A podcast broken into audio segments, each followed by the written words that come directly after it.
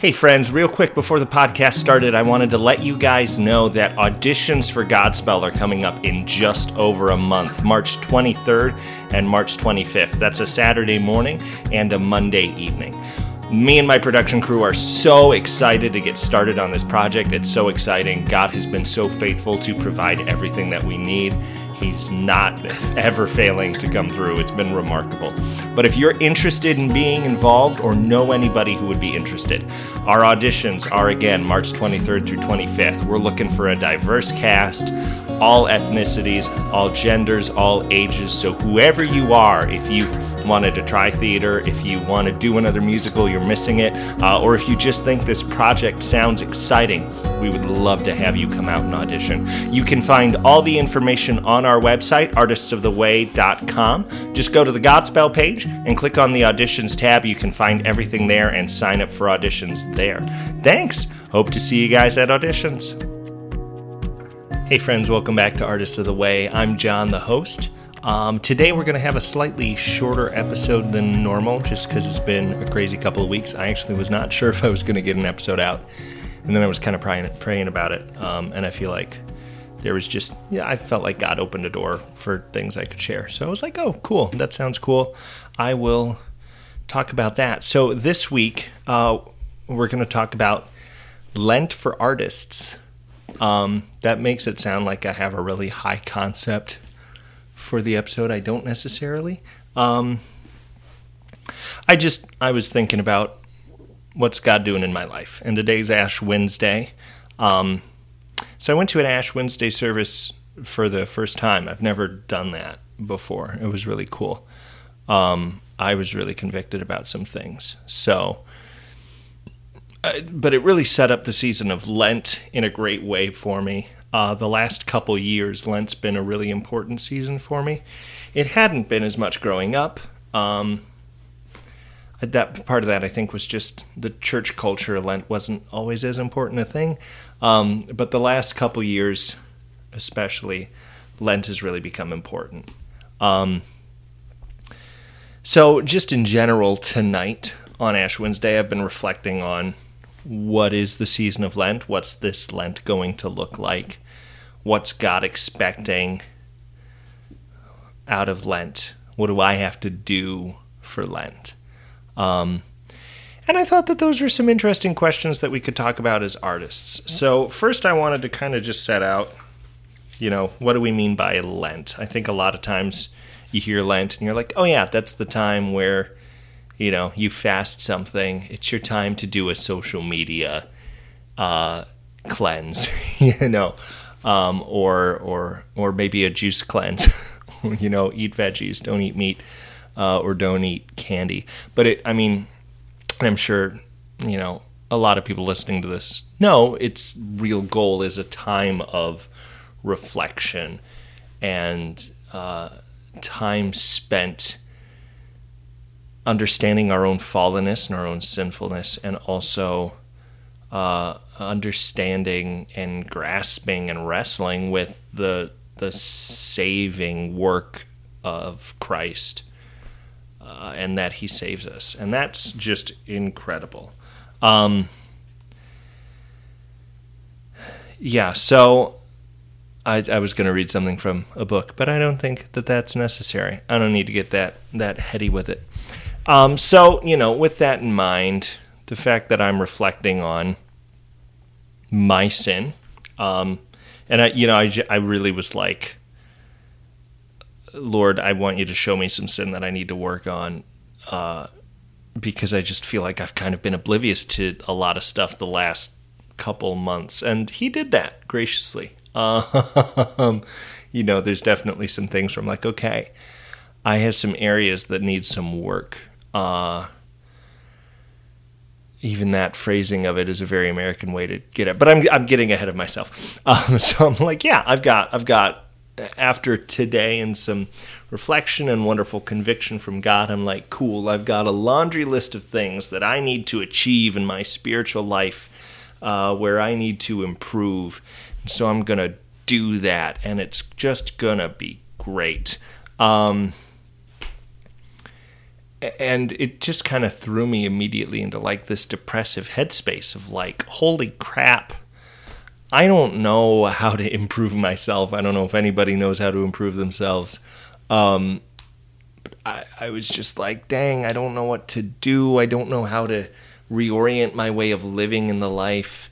In life, I, I just, I'm not sure what I'm supposed to do. God's highlighted this thing, and I don't know now what I do with this highlighted thing.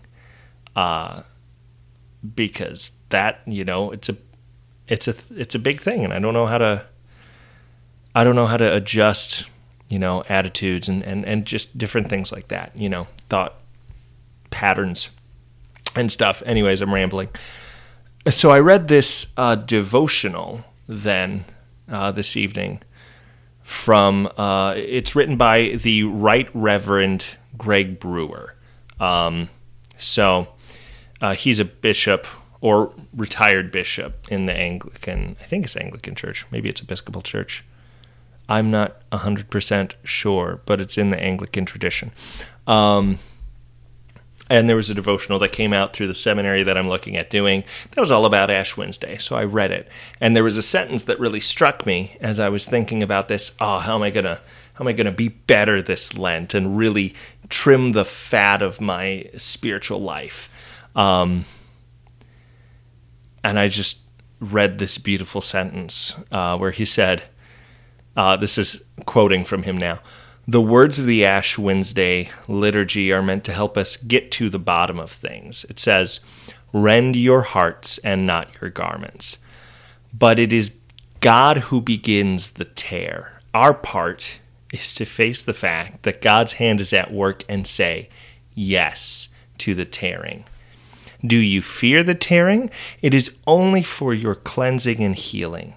God is a master surgeon whose chief aim is shaping us for his glory.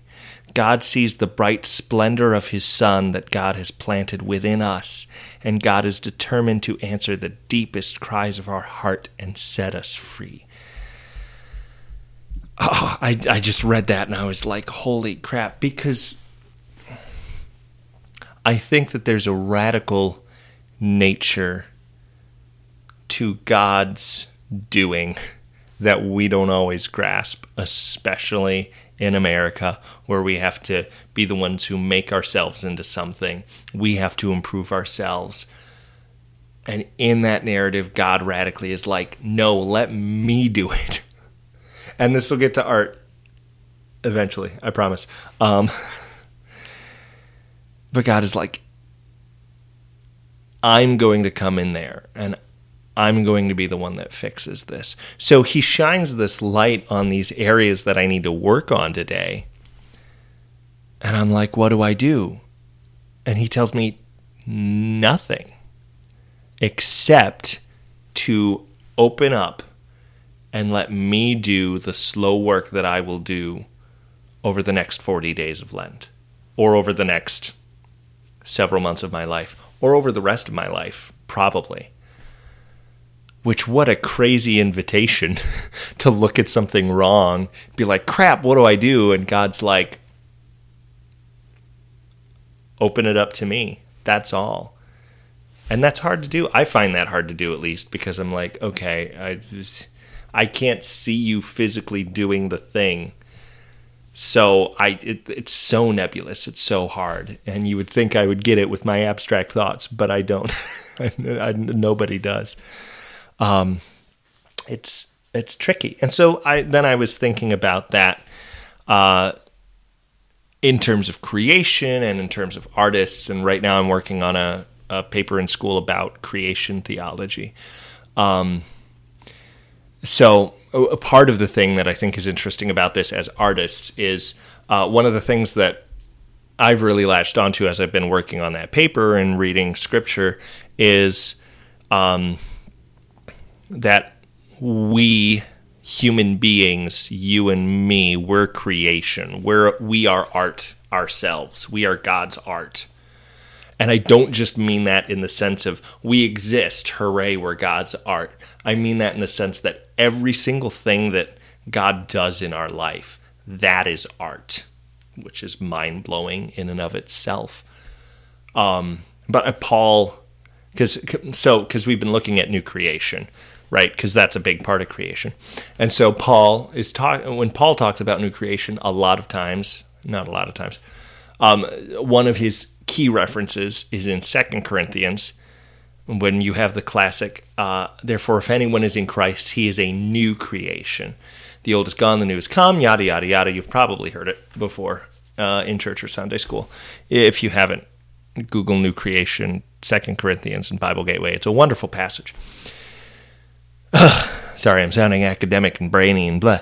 Anyways, so just taking that that you are a new creation idea and thinking about the nitty gritty of that and thinking about okay that new creation aspect means that when i'm being prideful or i'm being envious or uh, you know i'm i'm angry driving and god is trying to adjust that and shift that out of me that is not just god refining me, that's God creating in some strange sense of the word, right? It's like when a director works with an actor, or a writer works with a character, or a painter works to to shape the line that they they messed up on. Not to imply that God messed up on us, but um, that line into the broader picture, right? God is creating in us in that minute sense, in that in that minute moment to moment thing going on in life.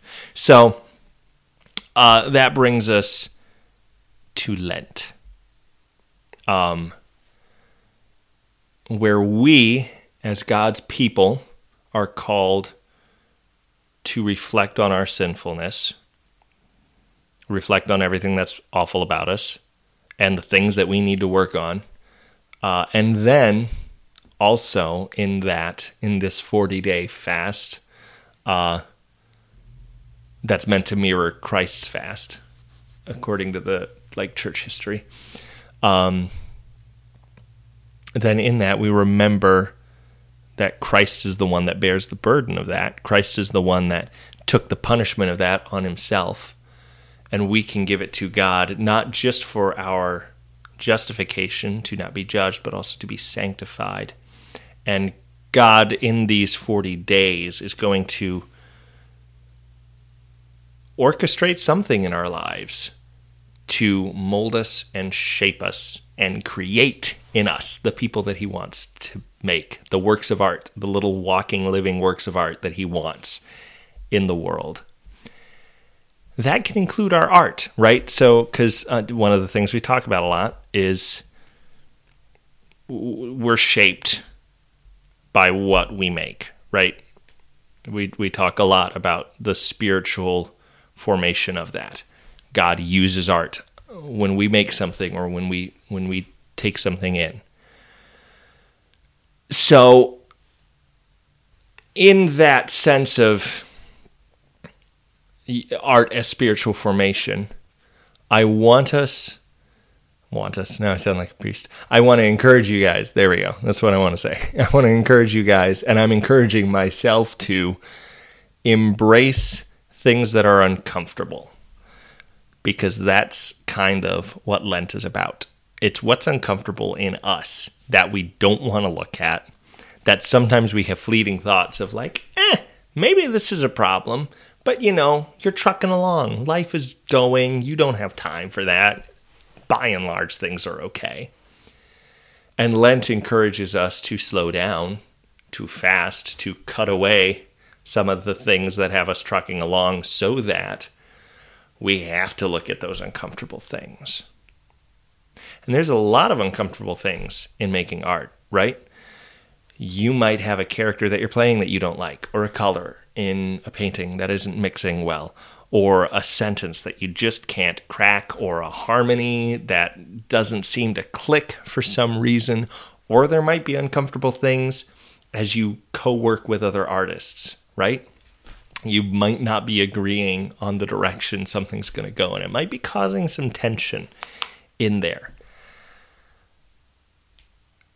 I want to encourage you guys and myself to embrace the uncomfortable moments and not just fall back onto our survival mode of how we've learned how to navigate those, but rather embrace the uncomfortable ugliness and then say, okay, God, what do you want to do in this uncomfortable ugliness where I'm not handling something well, or I don't know how to make this piece of art better, um, or I'm I'm I'm anxious or self conscious about my performance in this piece you know, or I don't agree with the morals or ethics of something going on in this piece, but I still think it's important.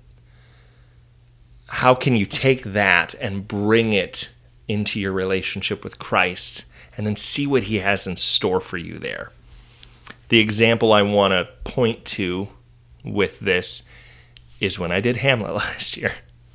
I'm going to talk about Hamlet again. Here we go. And I don't think I've talked about this aspect on the podcast or if I have, not a whole lot.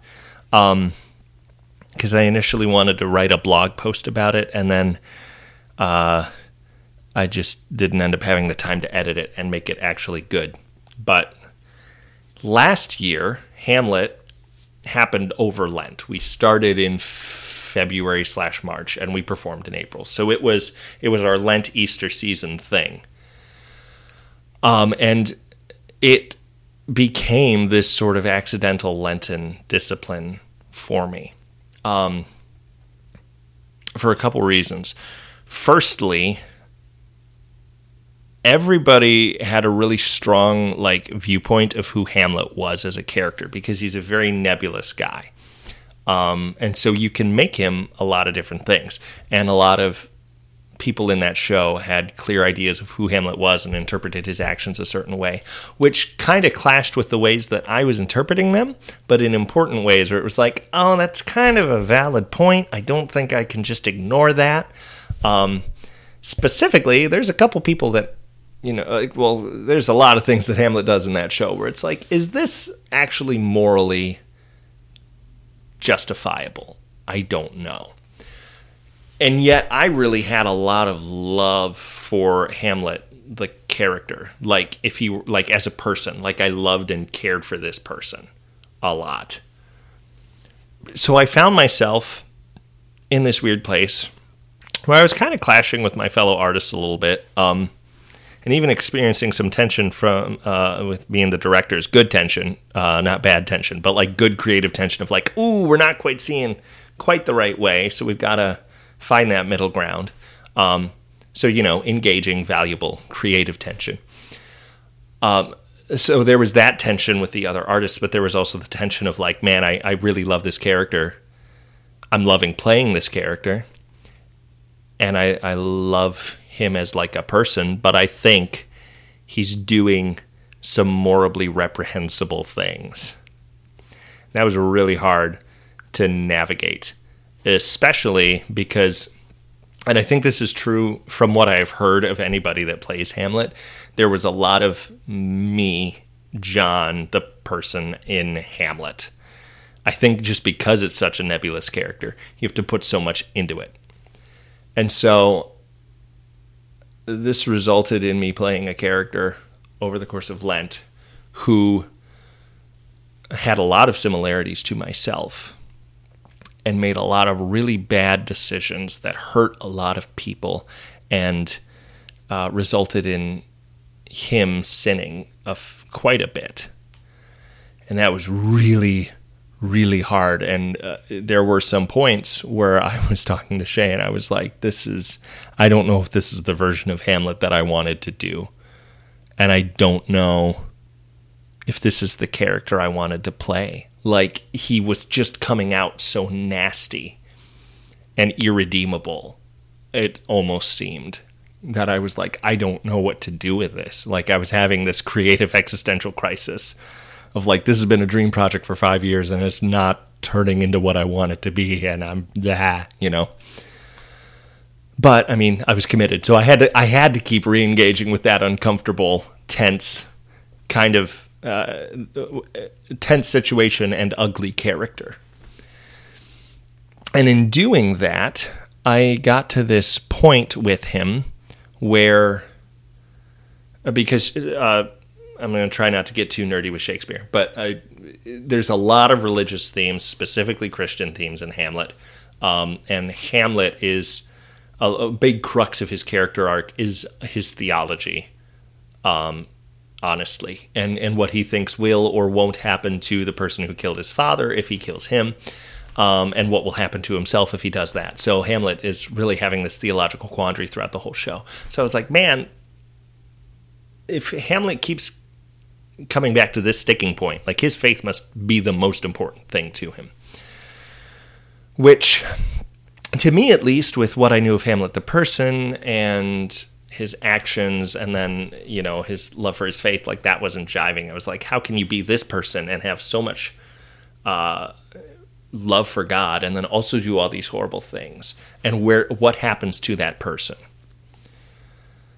So, you know, we ended up having this really beautiful through line uh, with this rosary that Hamlet had at the start and then eventually gave to Ophelia.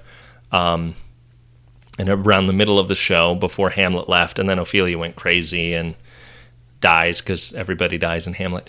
Um, and when Hamlet comes back, he sees the rosary again and takes the rosary back. And so that rosary kind of ended up tracking where's Hamlet at with God? Because while he had the rosary, he was doing okay. As soon as he lets go of that rosary is where things really start to take a tumble. And then when he pulls that back, is where he really gets to the point of being willing to surrender to God's sovereignty. Um, in my interpretation, which I think is on the ball of what Shakespeare was writing, but I also don't know because I'm not a scholar. Um,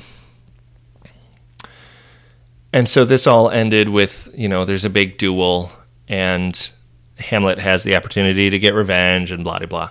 But he very much is like, I'm just going to let what God wants to have happen happen, and he's 100% convinced that he's irredeemable, um, and that he will not go to heaven. But he does repent. Uh, not in the script, but in my in my Hamlet does repent. It's a brief moment. I highly doubt many people caught it, but he does repent. And so then I had this beautiful moment when Hamlet dies, because again, everybody dies in Hamlet, including Hamlet. Um, you have a character that you've watched for four hours lie, manipulate, uh, manipulate the woman that he loved most, kill innocent people, three innocent people, um, delay the justice he's supposed to give out.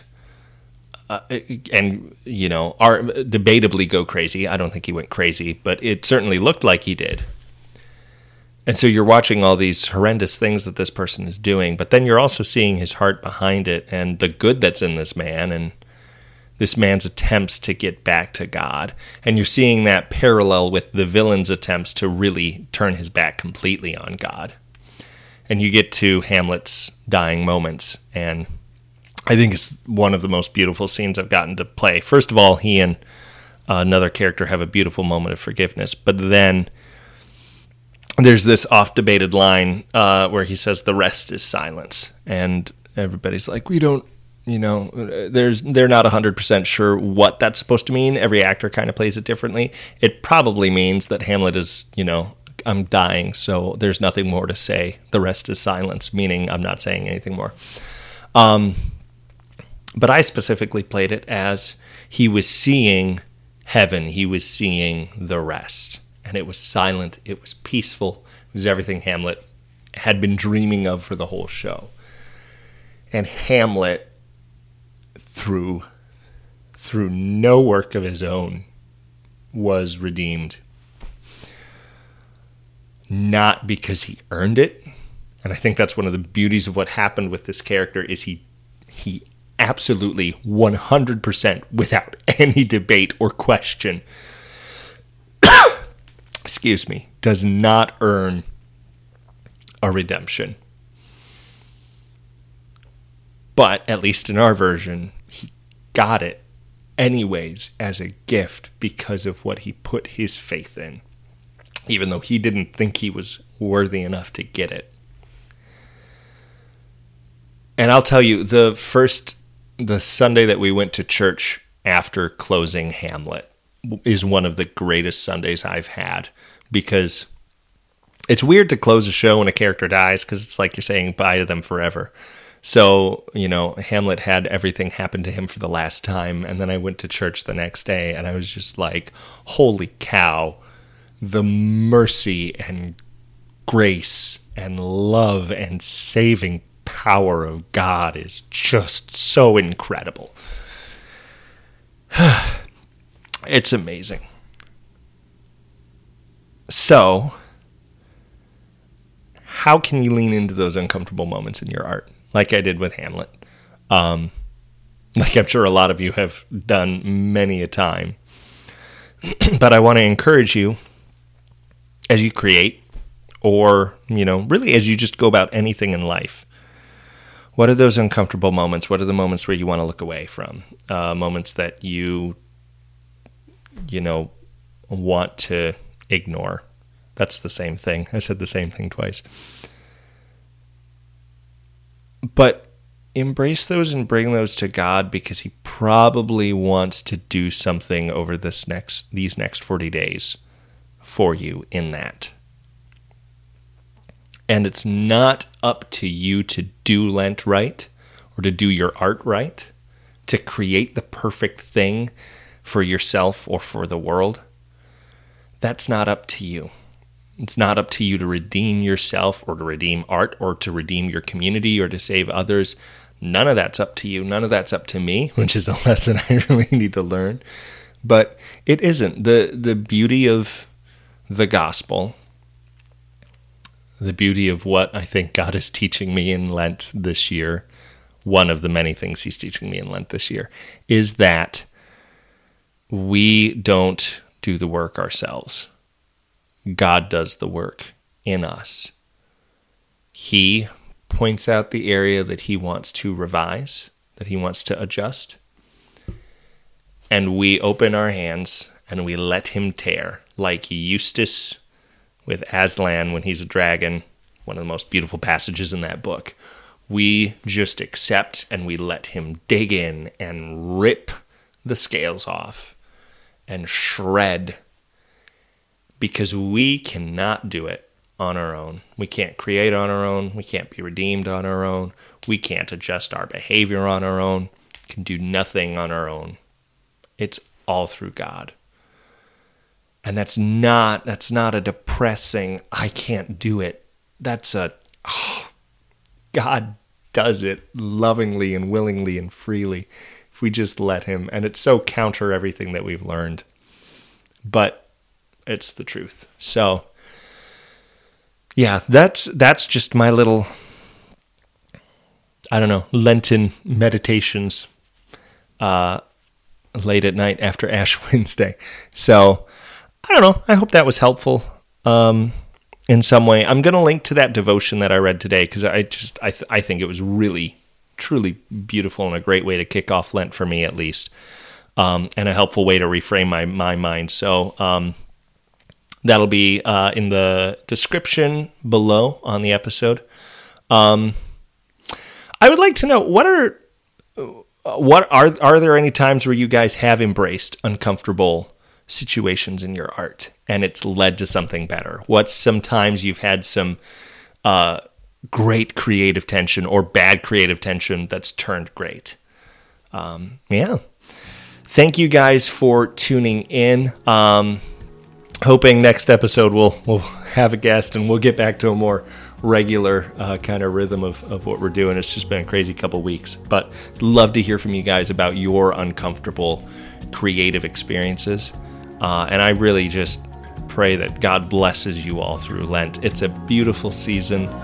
Um, I'm I'm I'm excited for myself. So by extension, I'm excited for you guys. I can't wait to see what God does with you in your art, in your spiritual lives. And my prayers are absolutely with all of you. Thanks, guys, for listening.